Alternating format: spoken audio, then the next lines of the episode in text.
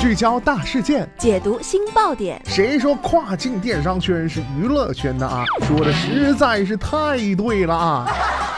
每天跨境电商圈都会有一些新鲜事儿在发生，带大家一起看大山，聊平台，那些重磅的、争议的、有料的跨境风云，都是你居家旅行的必备良品。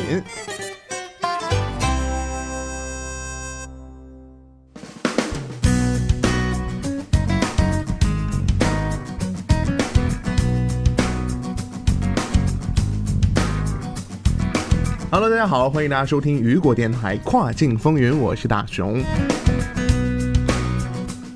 外媒十一月八号消息，亚马逊正在巴西进行一项物流试点项目，帮助其在具有重要战略地位的南美市场站稳脚跟。据报道啊，亚马逊目前已与 Cargo X 达成合作，后者被称为是巴西运输界的滴滴，改写了当地的运输系统的格局。那么今天的跨境风云，马上带大家一起来了解一下亚马逊携手巴西货运界的滴滴推出全新的物流试点项目。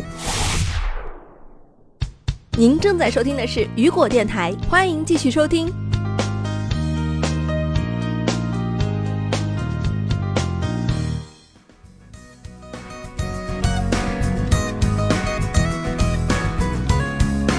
亚马逊计划在巴西建立自己的配送网络，但目前面临着一些特殊的挑战。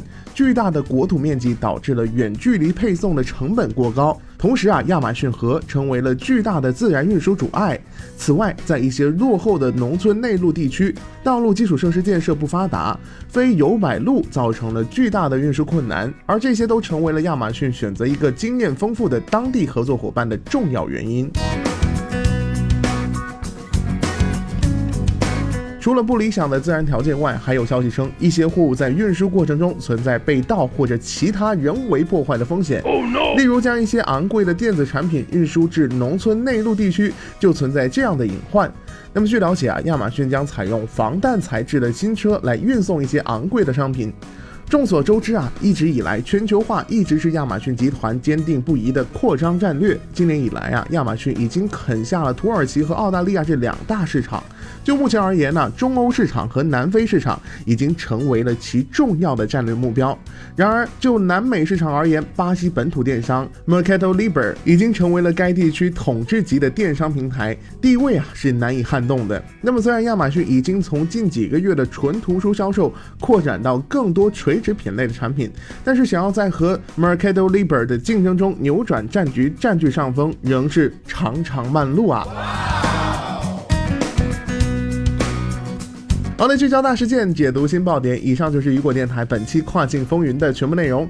想要第一时间了解跨境电商动态，您还可以持续关注雨果 App 推送的最新消息。我是大熊，我们下期再见，拜拜。